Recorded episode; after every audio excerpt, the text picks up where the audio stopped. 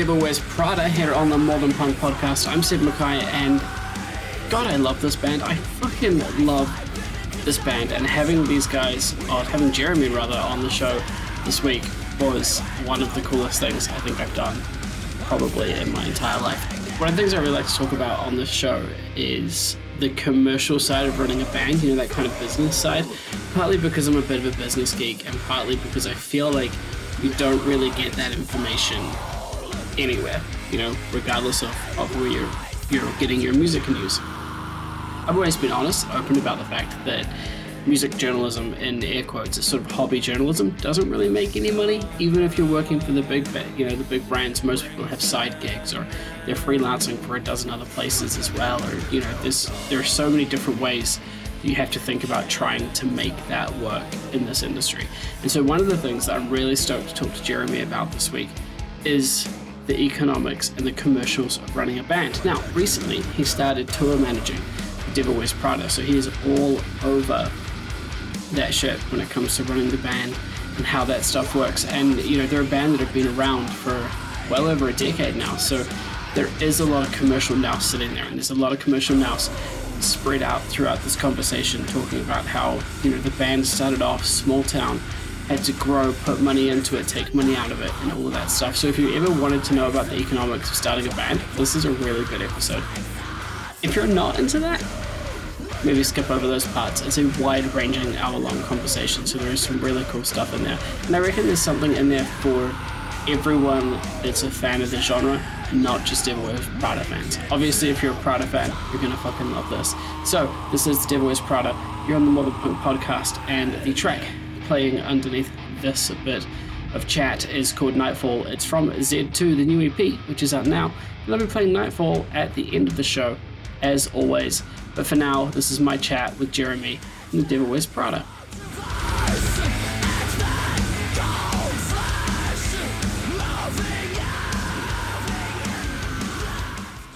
Hey, what's going on?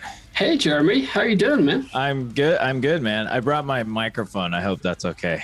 that is um, honestly that is amazing. I, I do so many of these, and it's like people on their mobile phones, and I'm like, this is gonna sound like crap. so, yeah, yeah.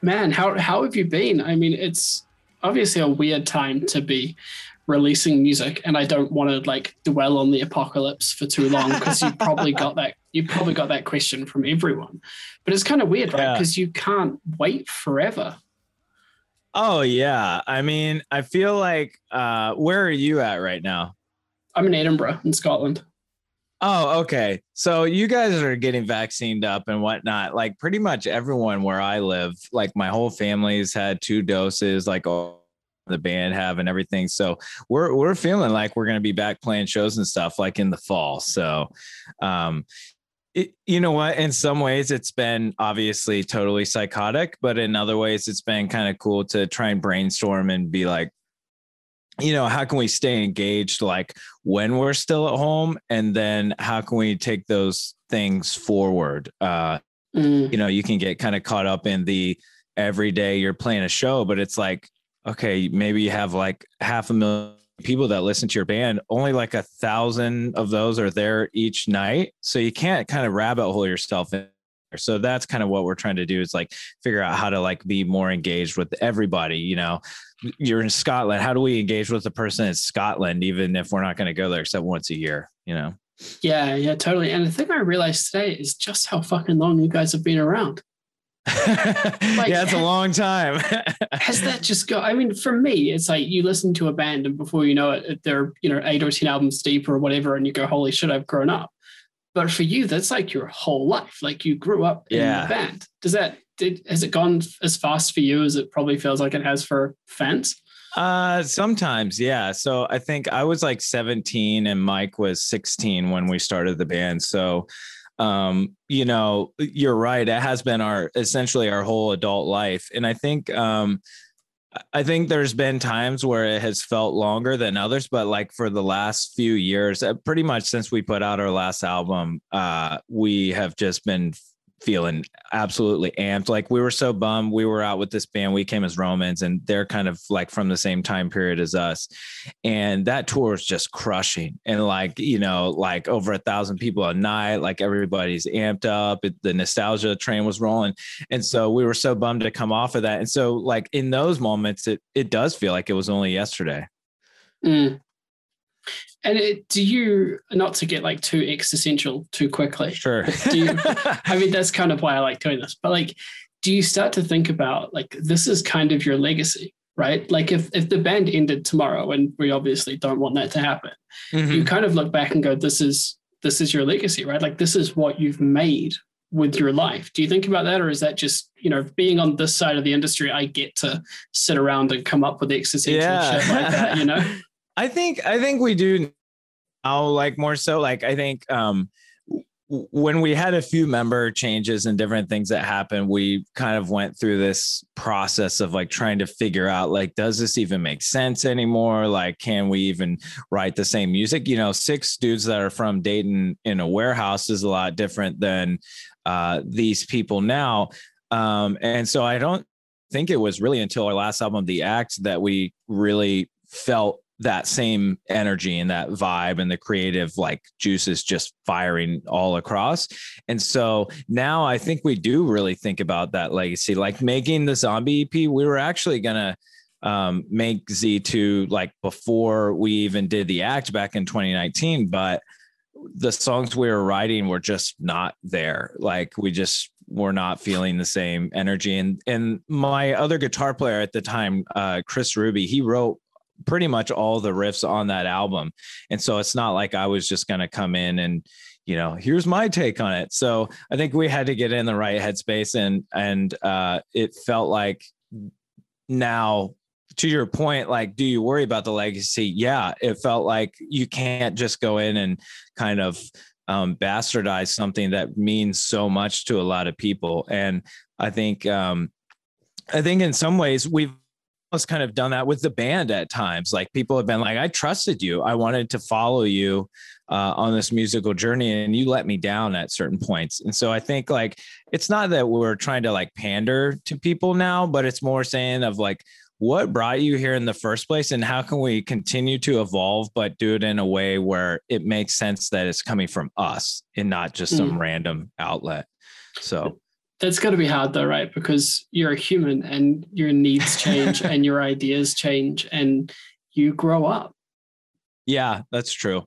But I think like that's part of it. Like, especially right now, I'm 33. I think most of our fans, I mean, I have the data. I know our fans are all from like 19 to 35, and most of them are like in the 28 to 35 year range. And so I feel like that's kind of what it's more about. Um, we had a song that has actually been just crushing for us um, in ways that we've never seen called Chemical. Yeah, um, that's massive. Yeah, and so our our keyboard player actually wrote that one, and he was kind of just speaking of existential. He was kind of telling me about this existential thought of like how all these little neurons that fire off, they're just like chemical reactions, and like is any of this even real? Does this make sense? And and we kind of tried to funnel that into like a musical outlet. And so i think for us now moving forward it's trying to write material that resonates with people that are our age you know? Uh, mm. i don't know. How old are you? 28 yeah so you know like not much changes after 25 in your brain. You get more experiences but it's all kind of the same. Like i don't feel like i'm 33 but um, you still have those same feelings, but your life is so much more demanding. You really have to deal with them. Whereas, like when you're an adolescent or whatever, you're kind of more succumbing to your feelings, but now oh, you yeah. have more responsibility. So I think for us, like musically, we'll try and provide an outlet for people to, uh, you know, it it helps when someone says, "I'm feeling the same thing as you." I know that helps me when people write about those same sort of struggles. So it's so interesting to how you're and you must see this in the band and your old records and, and your fan mix too like when you're younger when and you have those feelings everything feels like the end of the world but as you get yeah. older you realize that you've overcome that so many times that like it's just another bump in the road that always yeah. blows my fucking mind oh yeah, it's crazy.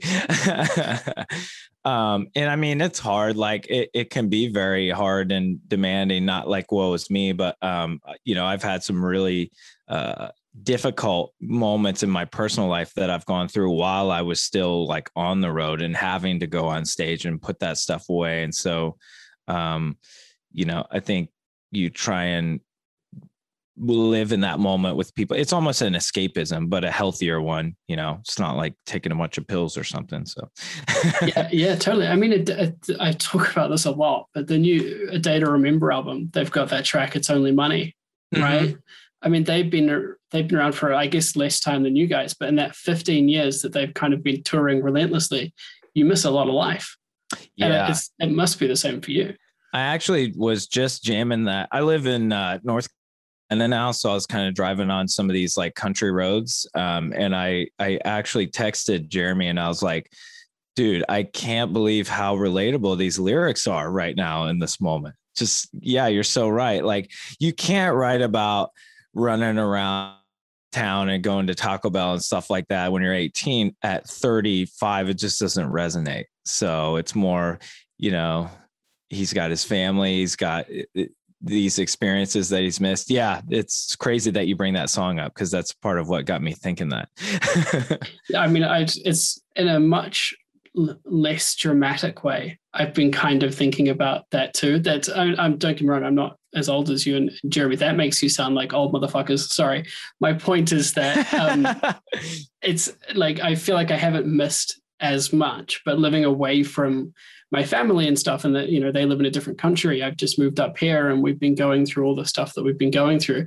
You kind of realize a little bit about what he's talking about, or like a little bit about what it must be like to to do that. And and I think that album for me was like and you know the same with the new track for you guys it was like these guys are growing up like we're actually getting to that hmm. point now where the you're growing up not just in front of us but with us and that's such a crazy thing yeah and i know those guys like obviously incredibly well. We used to play together all the time and still do play together often. I talk to them all like just you know as friends like on on uh, on the phone and stuff and and it's crazy because you would think like certain levels of success or like downfalls and all these sorts of things would affect people but they're still the same dudes you know? They come from a very small kind of like hillbilly town like much like we do and and those sort of um things don't leave you you know that mm-hmm. same way of thinking about things and like how what you value is just totally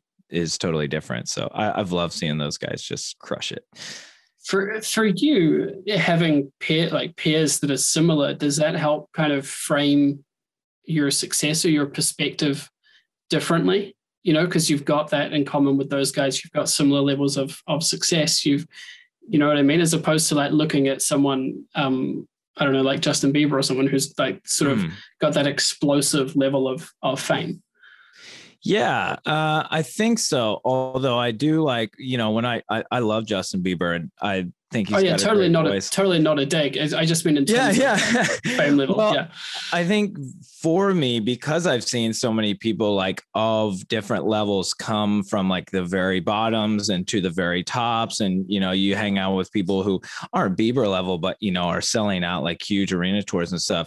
I I look at him and I don't think oh he's so you know far off in things. I think he probably makes the same decision that we do when he makes something just his budget is significantly higher and the amount of people he can get to work on it. But um yeah i guess so. I think like to me what's kind of cool is like you just look at the radio charts right now and it is like a day to remember and architects and bring me the horizon and parkway drive and of mice and men. And like those are all people that literally we all grew up together. We were like 18 to 23 year olds you know just trying to figure it out. And it's so cool to see that you know, if I was an 18 or 19 year old turning on the rock radio now, to me, it was like Chevelle and Korn and Limp Bizkit and Linkin Park. And now to see like my friends on there um, and even us like with some songs, it's so crazy. You just, you never think that sort of thing will happen. So.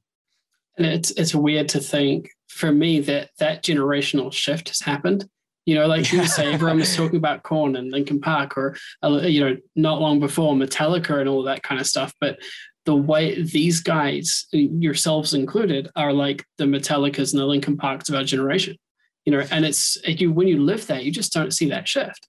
Yeah, it's crazy. It's it's it I love that you're talking about that because now it's making me think. If, if, for a time it felt weird when like your friends would start getting the huge slots. Like now they got the download festival slot and it was almost like a miracle like how could this happen that's so cool like the impossible was achieved but now it almost feels natural like you know the old bands are getting older uh and all respect to them i love all those bands you just named but like there'll have to be a transition at some point to bands of our age, right? Like that's just going to have to happen. And it's cool to see it more of like a normalcy now and not like the oddity, right? Because mm. like we we don't have a bunch of like classic rock bands of our generation. We're turning into the old dog classic rocks at a certain point. So yeah, it's cool. I love seeing that. The architects guys, especially, man. I love I love them so much. And I love Sam. I love seeing them have success.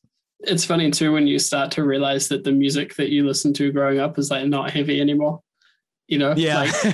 Like, like is yeah, this what it felt like for my parents? Holy shit. Yeah, absolutely. Absolutely. One of the things that I've been um, super curious about, and you mentioned it before, but with like budget scales and that kind of thing. Band, mm-hmm. like bands of businesses, right? And one of, and I always try to be open on this podcast with my listeners that music is an industry and that we need to think about bands like businesses because they make money, lose money, all the stuff that you know. Mm-hmm when did you get that sort of business sense? Like, did you, I mean, I'm assuming you grew into it, but did you have mentors along the way? How did you figure that out? Um, it, it kind of has come in various waves, some of them even more recently um, than others. Like, I think when we were really young, we had almost not that we had almost no business sense, but like when you first get on the road, you know, you're like in a van um, and you had to work and beg your parents for some money to maybe buy that first one. Um, and then I don't think we made money for like the first couple years. Like we we had Rise Records that was super generous and was paying for our records and stuff, but um, you know, you pay for the t-shirts up front and then sell them to make it. And so we started learning that just low level kind of like how those things operate.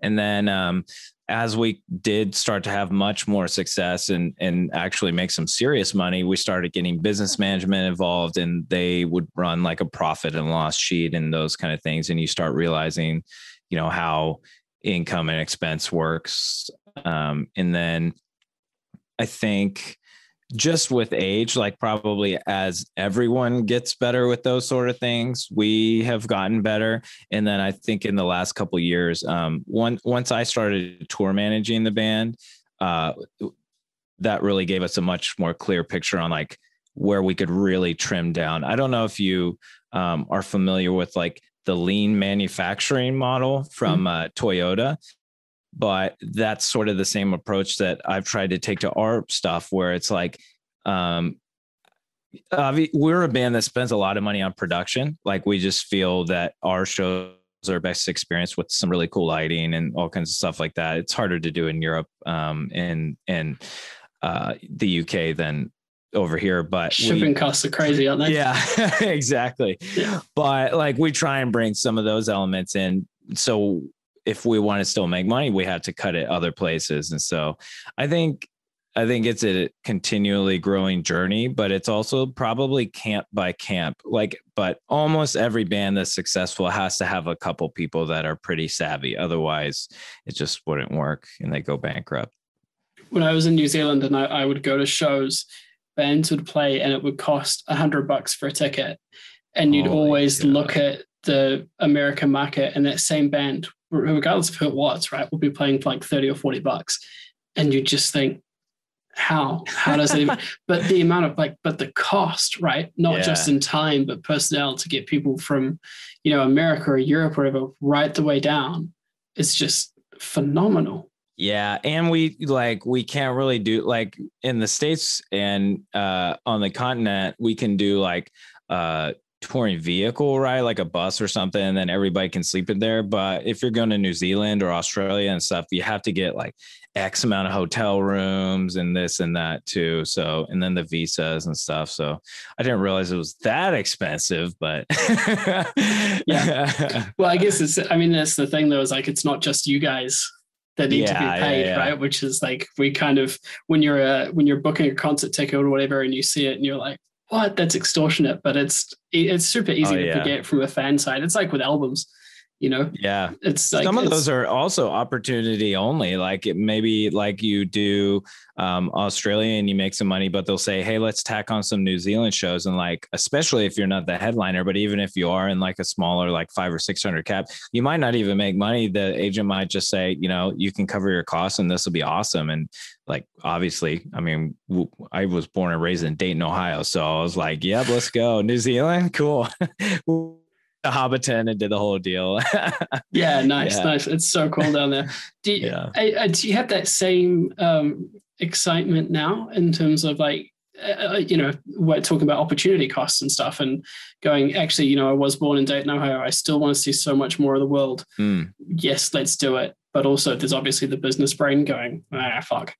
Well, uh, not so much. As long as you do something on the other side to make up for it. But yeah, that's still there. I mean, there's there's plenty of other things I could do and make more money. You know, I like do software engineering as well. Like um, I'm in school for that, and like I could just like walk into stuff and start printing cash. But that's not why I do it. Uh, we've been super lucky to be able to make, uh, you know, not trivial amounts of money from it, but that's never like the driving factor.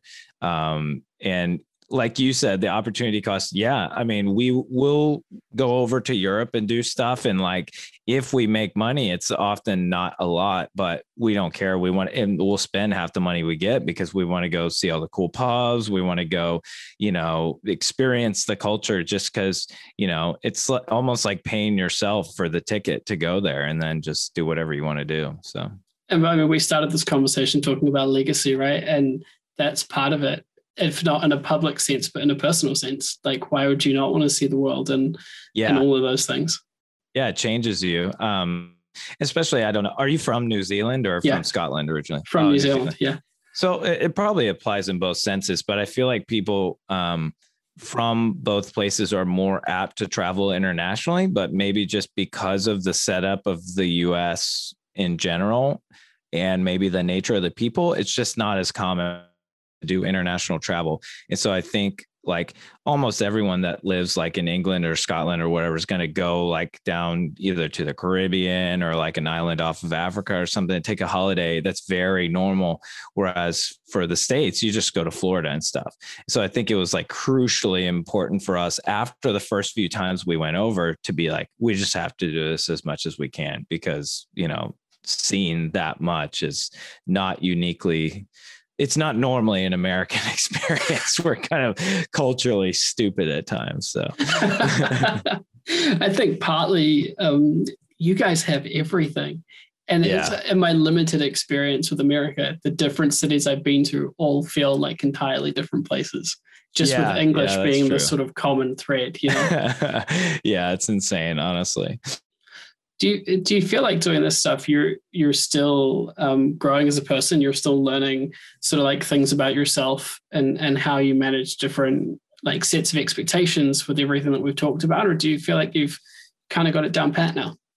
No you're i think you're always kind of doing that like especially like with this z2 um uh, we obviously new people would be amped about it like we get asked about it all the time but i think the like almost industry wide and like fan base wide um, excitement is so much more beyond like what we anticipated that um yeah I, I just i don't know why i had no idea. We've already sold through like three repressings of the vinyl and stuff and and one of those repressings we thought would last the whole cycle. So like i think um I think you think you know pragmatically how things are going to go, and then you just have no idea like where it's going to go from there. I think that's part of what makes the industry so exciting is that you do all these things in your own little vacuum and then obviously you try and do some cool exciting marketing um, you know we worked with our friend anthony who took a bunch of really cool like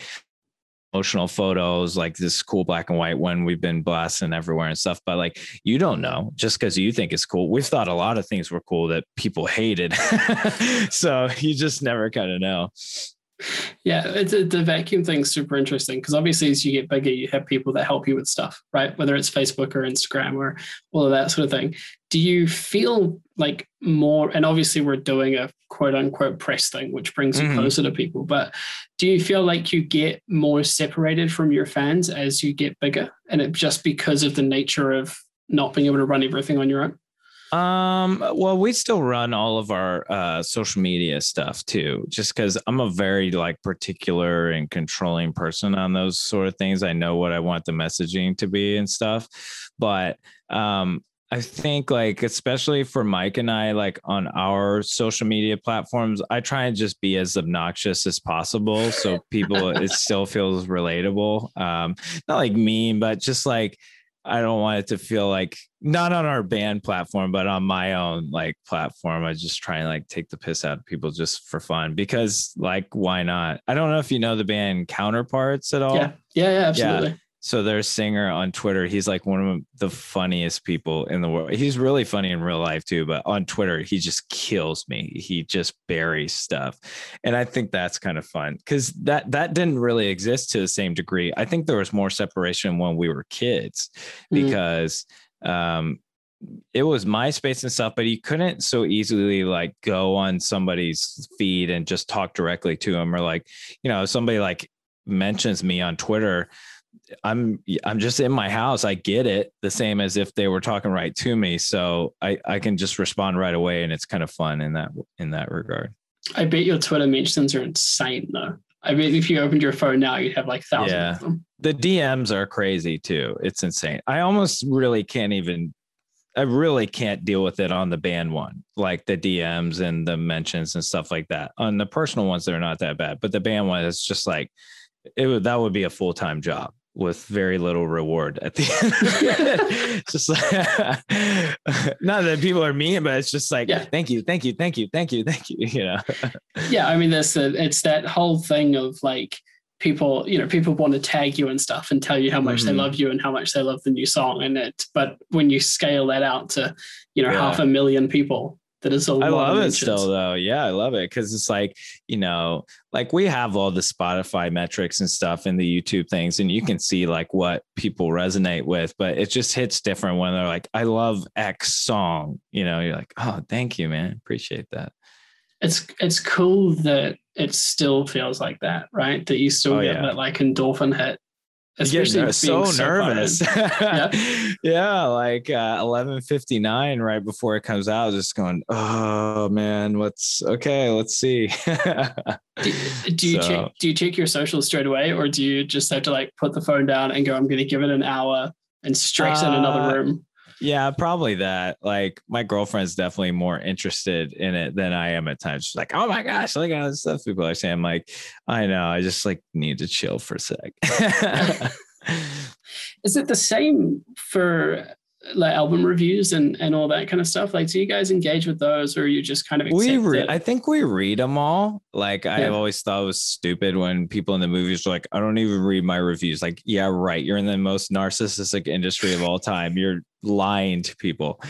But yeah we read it. I don't think it it doesn't hold the same degree of weight. Like if we i think it stings more if you know that something wasn't quite where you wanted it to be and you put it out anyway and people point out those flaws it triggers an insecurity where like like let's say with Z2 I don't care what somebody says cuz I know it's awesome like mm-hmm. I love the songs and so like I'm not I'm not going to be like torn away I think it the only thing that really bothers me is someone is dishonest or has sort of a snarky approach to it where it seems like they're trying to like prove something. And on, honestly that happens a lot more out of like um UK stuff. For some reason there's just this it's like because we're assholes. it's the rag mentality. Like with the newspaper you read it oh look at this idiot. You know and I'm like man that's so I remember like um Kerrang and stuff used to bury us and I never understood it until the architects guys were like, that's just like how we talk about stuff. We just like dump on it all the time. That's actually a good thing. This is good that they're if they weren't talking about you, that'd be bad.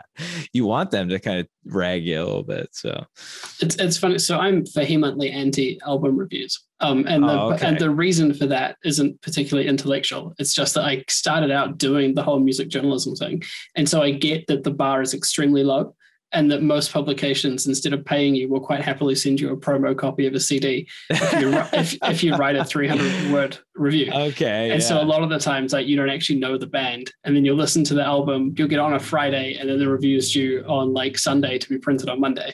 And so you listen to it a bunch of times and go, "Oh, blast beats, double kicks. I don't like the sound." That's the review. And so I kind of get that Yeah. there's no like integrity. and that's supposed them. to represent it like forever. If somebody looks up the album, like, what do people think about this? It's like, dang, man. Yeah. Yeah, That's yeah. brutal. I didn't know that. and, and so so like I've done some myself where I've done reviews and I look back on them now and I go, oh, you're an embarrassment to yourself. Like how could you how could you so clearly not get it? And yet someone went, that's a good idea. We'll print that. That guy's an asshole. So, like uh, humans are weird, man. so, so weird. But but a certain amount of resilience comes with that, right? So at what point for you were you like comfortable enough in your creativity and in yourself that it started to take, you know, when assholes like me were like, oh, this band fucking sucks. It's this sting- started to come out of it.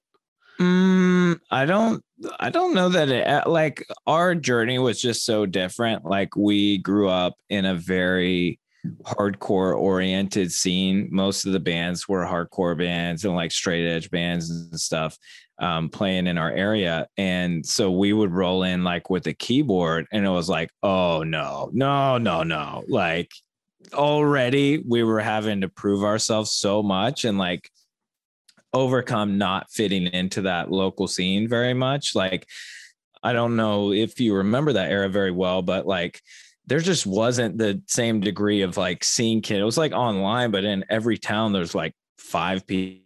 So like, it was a very weird sort of situation. So like, you know, um, even like when we started getting bigger shows, you know, play with uh, Chiodos or uh, Silverstein and these sort of things, we were always the odd man out, like heavy band, like that sort of thing, trying to fit into that world. So I think already our skin was just so thick of just being like dumped on so much that it just doesn't really bother us, you know? Yeah, you still got that kind of um, underdog mentality. Yeah, yeah, absolutely. So Yeah, I fucking love Silverstein. I did a, a conversation with Shane a couple of months ago, and I was bricking it the entire time. You'd, th- you'd think I'd be used to it by now, but uh, he's so good Noel. too. he's so I- cool too. I went on their podcast actually recently, or it was like a Twitch hangout or something, and hung Yeah. out with those guys. I love them. Yeah, I mean they're like they're super cool, and you would think I would be past the whole like freak out fanboy thing. Apparently not. uh, that his was- podcast is awesome, actually. The lead singer syndrome. Yeah, yeah, he's uh, and he's such a cool dude. Do you are you past the kind of freak out fanboy thing too, or do you sometimes have moments where you're like, holy fucking shit, that's you know, Uh, if I saw like Trent Reznor or something like that, I'd probably geek pretty hard. Um, yeah, I think so. I think everyone has the those sort of things. I don't even know who mine would be. I guess like I don't know. I'm kind Ooh, of like we have to find anyway, it. so we probably wouldn't. we have to figure out who yours the- would be. it would probably it would probably be Trent Reznor because like I loved Linkin Park. It was like my favorite band growing up, and then uh, our singer Mike and I got to do a song with them at Warped Tour a couple years ago, and I thought I would be like geeking hard, but they were so nice and down to earth that it was more just comfortable. Like it, we Yeah. felt like peers, even though we weren't in any way. So, um, yeah, I don't know. I don't know if I would like freak out. It's funny because I I feel like doing this, I kind of bridge the or or I sit between hanging out with people like you and understanding that people are people. And also being on the fan side and totally not understanding that people are people. you know and it's a Yeah. really weird perspective I, imagine for you you must get people that are just like that do that kind of hyperventilating sweaty palms like holy fucking shit it's jeremy kind of kind of thing Is that yeah, I think that's that like hard for me. It's it's not like emotionally hard for me to deal with. It's just more like my nature is so welcoming. I it's like it's like I'm in a frat. Like I've been in one since I was like a kid. So and a lot of my friends are literally in frats. And so uh I just expect like oh sick we can just hang out and it's cool man and like if people geek too hard it's not that it bothers me it's just like i don't know how to necessarily like i just like want to make people feel comfortable because again like i'm just a dude literally just a dude and so like i don't i don't not that I don't, I mean, I have stuff on my wall. It's not like I'm like ashamed of it or anything, but it's just like I don't go around thinking about that on a daily basis. Like if I'm sitting there having a beer and somebody, it's like, that's so cool. Now let's just hang out. Like I want to hear about you. Like what do you do? Like what's what's fun to do around here in this town, sort of thing. Yeah, you don't walk into Taco Bell and be like, I'm famous. I want to be yeah. I'm like an E grade celeb, if that maybe, maybe E minus. e minus. That's gonna be the title of this podcast. It's just gonna be I'm an E minus. you know what's funny though? That kind of reminds me though. Um, like we live in North Carolina now and and there's a huge beer scene here. It's like massive.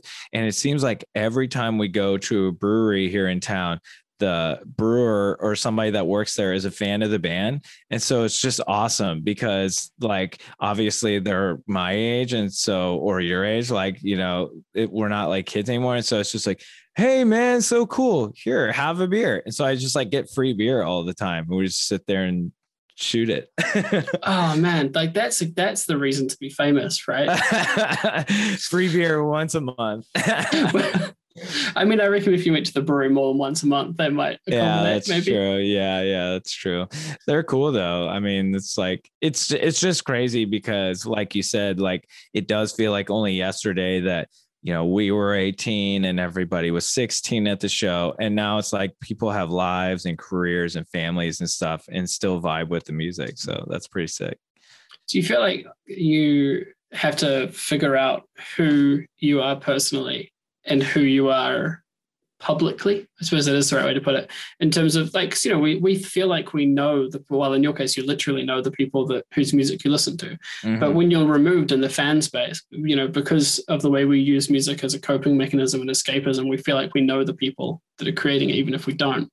So do you feel like there's kind of private Jeremy and, and public Jeremy? No, I'm pretty uh, obnoxious and outspoken, so there's not much to hide. just like, I'm obnoxious Instagram, all the time. Yeah, just all the time. But like with Instagram and stuff, you can kind of let people in. I I know some people really value their privacy, but to me, it just doesn't bother me at all. Like if if it was unobtrusive to just have someone they could follow me around with the camera if i didn't notice it. I wouldn't care. I've like nothing to be ashamed of or whatever so yeah a, i wasn't I assuming that we'd find like skeletons in your closet or anything. No no i mean i just mean like privacy doesn't really matter that much to me. It's just not something that's that concerning to me. I feel like also and you know, forgive me if I'm projecting, but part of it comes from being in the scene that we're in, right? Like there's a long legacy of bands that we grew up listening to who have always been open. You know, like yeah. you could send them an email or a letter and they would generally write you back, or they'd be at the bar after a show. Yep. Yeah. Yeah, absolutely. That connection between like it almost felt like and still does in certain ways that when you finally make it on that stage and are having the show, it's like, yeah, representing us. You're like one of us that made it out instead of like, you know, the Korn or the Limp Bizkit, which we have no connection to, right? They're from such a totally different world than us, larger than life. It felt like from, like you said a day to remember earlier, they're us. They just made it even now you watch them up on stage and it's like they look just like everybody in the crowd. They just have their instruments on instead. And i think maybe yeah you're right. There's a little bit of that like one of us mentality in there. What's been the, the biggest like the thing that for you that stood out the most about that kind of mentality and that that way that it keeps us as music fans and as people in the industry kind of grounded and you know I mean, it stops most of us from being pig-headed. We're not all. We're some. Some of us are sometimes pig-headed, but you know, I feel like we're mostly a pretty level-headed and calm bunch, right? Yeah, I think like um part of it's probably situational because we're like none of us are so massively successful and and able to draw huge crowds everywhere in the world that there's always those like really humbling moments where let's say you anticipate selling like 12,000 tickets every night on your tour. But then you roll into like uh like a Portland Oregon and like 3000 people show up and like you know a bunch of people lost money on it and all these different situations happen. That can be really humbling for a huge artist. And in the same degree for us like let's say you know we go on a tour in the states and like it's really successful and everything's awesome. But then when we come overseas we're supporting people a lot of times who are significantly smaller than us in the states but just totally dominate us in those international markets. And so i think there's those humbling moments that exist so often that you just can't be i mean that's not i could name like there's probably three people that are huge douchebags and really egotistical and everyone hates but there's not very many of them yeah, yeah, hundred percent. It's I had a question right on the tip of my fucking tongue and I lost it. And that's the problem with that's the problem with trying to free ball shoot from the hip. These yeah. interviews. Yeah. Oh, I thought you had all these written down. Yeah. Oh no, no, I've been making this up since I said hello to you. Um, yeah. So actually, I remember now. I wanted to ask you about fame, and I wanted to know if, from your perspective, it is something that you reach for or if it's just something that you get. And what I mean by that is, do you feel like, you know, your platform, do you want your platform to sort of grow and do you want to become more famous as a person, not as a as a band? Mm. Or do you feel like you've kind of you're happy where you are and it, and it's, you know, you're happy with what you've what you've got and what you've earned? I think it's just a means to an end. Uh, I never, when I was a kid, wanted to be famous, but I definitely wanted to be like a rock star, right? Like I just loved bands so much and I loved like concerts and the radio and stuff that I was like, I want to do that, but not because I want people to adore me. I don't have like a short Motley man syndrome complex or something. Yeah. yeah. like there's nothing that makes me need validation. I just so I think it's more opportunistic. Like the more fame that comes, the more um I mean, it's just this tribal thing in us when there's you know you go to these big festivals and there's just tens of thousands of people in that moment it's so addictive. And so uh, the more i can replicate that if our music can meet the level of expectation then i feel like i want more and more and more of that just because it's so exciting. It's as exciting if not more for the band than it is for the crowd. I think I don't know that you really get that jaded from it. Otherwise, money is not a to keep like the Stones playing and stuff like that in Aerosmith, right? Like sure. they yeah. have so much money, they literally can't spend it. It's that weird like endorphin connection that you get. So I think that's that's kind of like it's not that I don't enjoy using social media or like marketing or like be on the front of a magazine. It's cool and all. It's just more of a means to an end to like be able to experience those moments more and more that this I that is such a great way to put it. I I fucking love that because I feel like we're all it's I feel like we're all in pursuit of that in some way, shape, or form. You know, like in a much smaller scale, when I do an awesome interview and the person's had fun, don't feel obliged to tell me that this is good at the end. Um, it is really fun. I'm loving this. Yeah, honestly. I, I get it. Like I, I get a kick out of it. Right. And I dine out on that for like a week.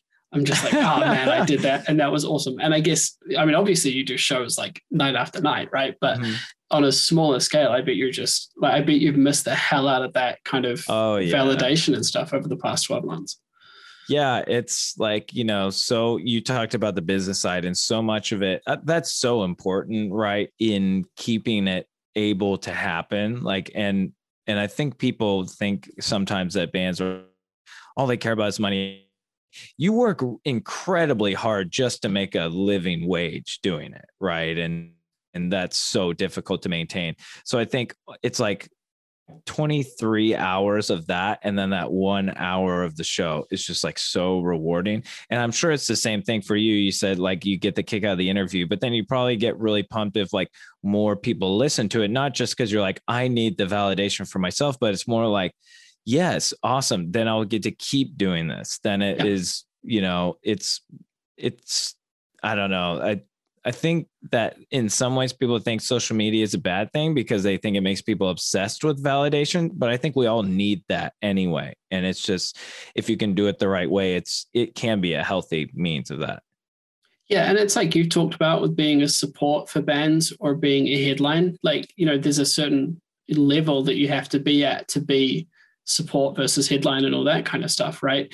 And it's the same for me. It's like I have to be at a certain level to land that Motley Crue interview, or mm-hmm. you know, to get that big band. And so, in a way, it is it is kind of a not in a negative way, but it is sort of an addictive like cycle, like feedback. Yeah, because I know that the more I put in, yeah. I'm gonna get like exponentially more out of it. Yeah. Well, I feel like too, like on the on the press side of it, I know a lot of people, obviously, at this point that have worked at just tons of magazines and like TV and all that type of stuff. And I think you were talking about like who you would geek from earlier. I think that's part of what makes music and entertainment journalism so cool is that the people that are professionally doing it are still also the fans. They're the same mm. thing, right? Um, and you you can talk to people and like they'll geek on these things not just because it's like so cool and clout but because they're like i love that person i can't believe i am gonna like talk to them or like you know they're hanging out of the office or something it's just i don't know it's this weird thing the or you like you've side. got a tattoo of the person that you're interviewing yeah. well not like not like of the person but like yeah music, yeah you know? yeah yeah exactly that would be weird that's why you should never get portrait tattoos kids like, is that me? Yeah. what the? Yeah. I mean, at least it's an icebreaker. Yeah, so true. I, I feel like on the on the it's funny though because on the press side of it too, like unless you're someone like Metal Hammer or Kerrang, most people aren't really making any money off it either.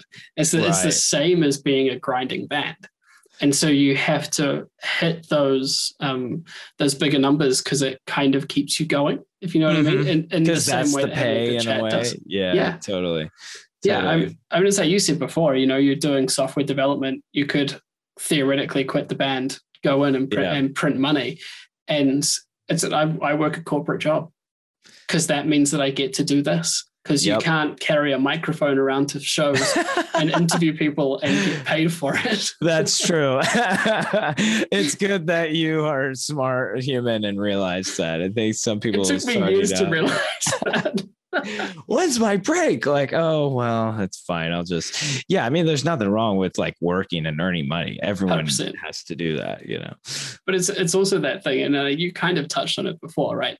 But this is much much easier to work a nine to five and make money than it is to go out and do what you're doing and build that and scale it and maintain yeah, it and be true. financially um, resilient enough to make it through 12 months of effectively not working. Yeah. Right. Oh, yeah. It's pretty insane, honestly. Thank God for savings, you know. but honestly, like, shout out to like the fans and stuff because like we've been doing some of these live stream things and stuff. And like, honestly, they really don't pay insane amounts of money but um, the fact that people are so like willing to help support bands like they're you're getting something of it. It's not like a donation or something but the fact that they're saying look this isn't my ideal means of seeing you but i'll still support that anyway is so cool. And like that's everything i'm hearing from bands on the back end you know it's just like how awesome all the fan bases have been throughout all this. It's so cool. Because like especially when you can see the light at the end of the tunnel it's like we're going to go back to grinding out and like living our lives on the road again. So it's cool that people like supported artists to let them get back to that point. And I, I feel like from a fan perspective, we've really been forced to rethink and re-realize how important music is to us. Mm. You know, especially yeah. when and and I think I feel this more acutely because I come from a country that doesn't get many tours. So when it's that you go from getting three a year to fucking nothing, you you realize yeah. just how big that change is, you know, and, yeah. and it's like, man, if we don't support these guys, they will go away. They will stop. Yeah, that's true. That's true. I think like I I feel like there's going to be a surge when it comes back just because I know for me I'm ready to go see some you know, normally I come home, I'm like, I'm only gonna go if my friends are in town. Now I'm like, let's go, let's see it all. yeah, I mean, I'm definitely from like a press point. This is the busiest month I've had in a long time. There's just constant, like everyone's itching, and you can tell there's just uh, so yeah. much music coming out and so many albums dropping in like the next three months. And you're like, yeah, everyone's sat around for a year and thought we're gonna make it through this. Let's just get yeah. shit out now yeah. It's funny that all this stuff's coming out too because like we we all knew like everything people were doing because you just talk right? And so it's it's cool to see all this stuff like finally coming to fruition and be out in the world so. For i guess that's a, and, uh, one last question for you before i let you go. Uh-huh. but when you and we've talked a lot about longevity and we've talked a lot about um, like building a life and all of that kind of stuff so, do you feel like you've aged out of certain parts of the band's legacy, whether it's like songs that you've written or um, albums you've released? Because you naturally grow up and you get distance through things, right? Yeah, I mean, like it's kind of double sided. Like, yes, I do feel that way. And I think in the past we were a little bit more outspoken about it. But now I feel that it's a little bit disrespectful because I know I've gone back and listened to some stuff that really resonated with me when I was younger and it sounds like crap and but it doesn't matter like it still triggers those memories for me and stuff. And so I I'm trying not to especially like with our first couple albums or like you know we did this like still fly cover and stuff and like yeah, we kind of think it's a little stupid. And like, again, we were literally kids when we did that stuff, but it means so much to some people. And like, that's just a part of their growing up that I don't want to insult that in any way because if it is sacred to somebody, I mean, we did make it and we put it out there and it doesn't really belong to us anymore. It belongs to that person. So just because we might not necessarily play like a, song called dogs can grow beards all over at every concert. Like i don't want to like insult someone for still like digging that song and stuff. I just it's my hope that we'll be able to still trigger those same feelings like with something new. Um and like uh, I I think that I'm not doing this for stupid like reroute to the press thing with the latest thing, but it does work itself there. I feel like for us, the Z2 is kind of the natural cycle back into that thing and saying like you know what? Not everything we do nowadays is going to be like art house weirdo thing over here. Like we can still kick ass like with some riffs like right up the middle. So i think like we had a lot of fun doing that. I think we will continue to do that. And plus, they're just so awesome live. I can't wait to play them live. So just like sweating thinking about it. that was beautiful and and, and a very artful segue into the song. I have oh, totally unintentional. totally unintentional. massive respect. I want to do this again when you're 40, and I want to revisit yeah, this yeah. whole conversation because I think that fucking awesome. Absolutely. Well, thank you, man. I appreciate it very much. Um, I, like you never know what to expect, but this was such a cool, natural way to just talk about things. It was so awesome. Thank you, man. I'm stoked that you had a good time. That's that's all I hope to do. So thank you so much. Yeah, absolutely. And I'll tell Shane you said what's up.